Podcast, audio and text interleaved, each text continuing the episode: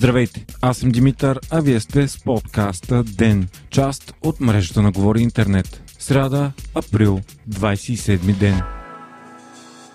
Русия официално спря износа на газ за България. Това е най-тежката економическа стъпка, която Москва можеше да приеме за страната ни, която е напълно енергийна зависима от руския газ. Освен за нас, Кремъл прекъсна газовите доставки и за Полша, а новината е номер едно в световните медии. Малко по-късно Газпром обяви и че спира гъста на Литва, но тя вече е напълно газово независима от Русия. Нью Йорк Таймс пише, че тази стъпка е най-тежкото отмъщение на Русия срещу санкциите на Европейския съюз и помощта за Украина. Официалната причина е отказът на България и Полша започва да плащат за гъста в рубли. Кремъл отрича това да е политическа репресия и изнудване, а заяви, че плащането в рубли било изискано, тъй като европейските санкции са замразили голяма част от руските резерви. Гръцкият премьер днес е провел телефонен разговор с Кирил Петков и е дал своите уверения, че страната му ще помогне на България да се справи с ситуацията. Гръцката държавна телевизия пък обяви, че ще бъдат извършени допълнителни доставки на втечнен газ за България. Според анализатори, при установяването на доставки на природен газ за двете европейски държави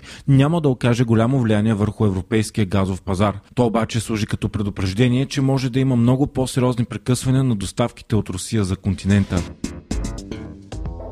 Тази ситуация в момента Полша се намира в по-добро положение от нас. Варшава работи от десетилетие за да бъде по-малко зависима от руския газ и има други източници за доставки. Тя има терминал, от който може да получава доставки от САЩ и Катар, а до края на тази година ще бъде пуснат и тръбопровод за доставки на газ от Норвегия, минаващ под Балтийско море. Освен това, хранилищата за газ на Полша са пълни на 75%, двойно повече от средното за Европа. За сметка на това България е почти напълно зависима от руския газ, като по време на цялото управление на ГЕРБ тази зависимост не само не намаляваше, но и се усилваше. За рекордно кратко време и с инвестиция от 3 милиарда лева Борисов построи българската част от тръбопровода Турски поток, откъдето от Русия се доставя газ за Сърбия. За сметка на това строителството на газовата връзка с Гърция бе забавено с 12 години и тя все още не е в експлоатация. Този интеркоректор от години е сочен от европейските институции и САЩ за ключов за енергийната сигурност на България. Тръбата е дълга едва 140 км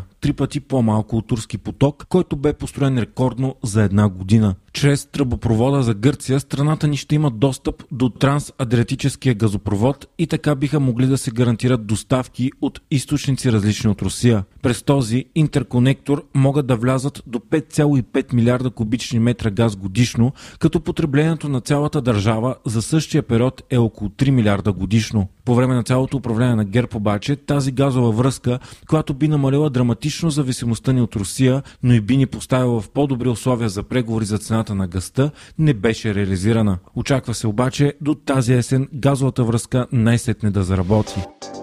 Единствената добра новина от днес е, че случващото се идва в момент, когато ударът е възможно най-малък. Най-голям потребител на газ в България са топофикациите, а зимният сезон тък му свърши. От азерския газ, който получаваме, ще бъдат покрити основните нужди за затопляне на вода и за някои бизнеси, които използват предимно газова енергия. Предстоящите месеци ни дават възможност да се адаптираме и намерим други източници за следващата зима, макар това ще е трудно и сигурно по-скъпо. Енергийният министр Александър Николов обяви обяви днес, че ограничение на газоподаването за сега няма да има и България има осигурено альтернативно снабдяване за поне един месец напред. Николов заяви и че Газпром едностранно е нарушил договора с решението да бъде спрян газът и че последното плащане по договора е било извършено коректно от България, но в последствие е върнато обратно. По-късно правителството обяви, че вече готви доставяне на газ от Гърция на 20% по-висока цена, като в бъдеще ще бъде преговаряно тя да бъде оптимизирана. Правителството гарантира и че няма да има недостиг на газ и няма да се налага режим на потреблението.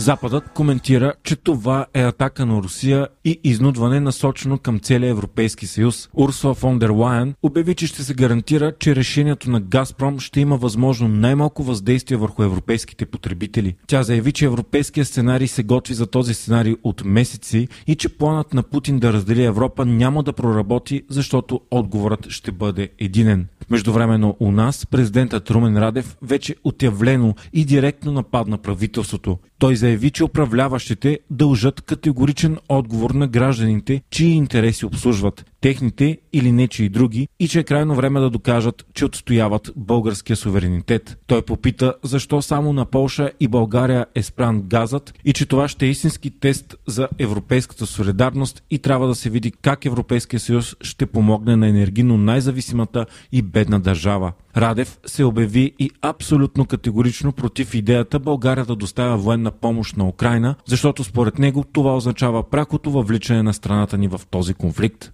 Междувременно от Продължаваме промяната дадоха пресконференция, в която напълно смениха колебливия тон, заради който бяха широко критикувани в последните седмици. Асен Василев заяви, че партията е решила да гласува за изпращане на оръжия на Украина. Той каза и че позицията, която Румен Радев е изразил, че давайки оръжия продължаваме конфликта, е позорна. Според Василев, в тази позиция стои разбирането, че Русия ще победи в конфликта и е добре и нормално тя да победи. Той обаче смята, че Украина ще е победител и альтернативата е след нея цяла източна Европа да стане васална. Премьерът Кирил Петков заяви, че никой не може да изнудва България и обеща ответен удар. Освен това, Василев каза, че диверсификацията на България не трябва да бъде свързвана само с интерконектора с Гърция, а всъщност без него от Турция и Гърция могат да се доставят около 20 милиарда газ кубични метра годишно.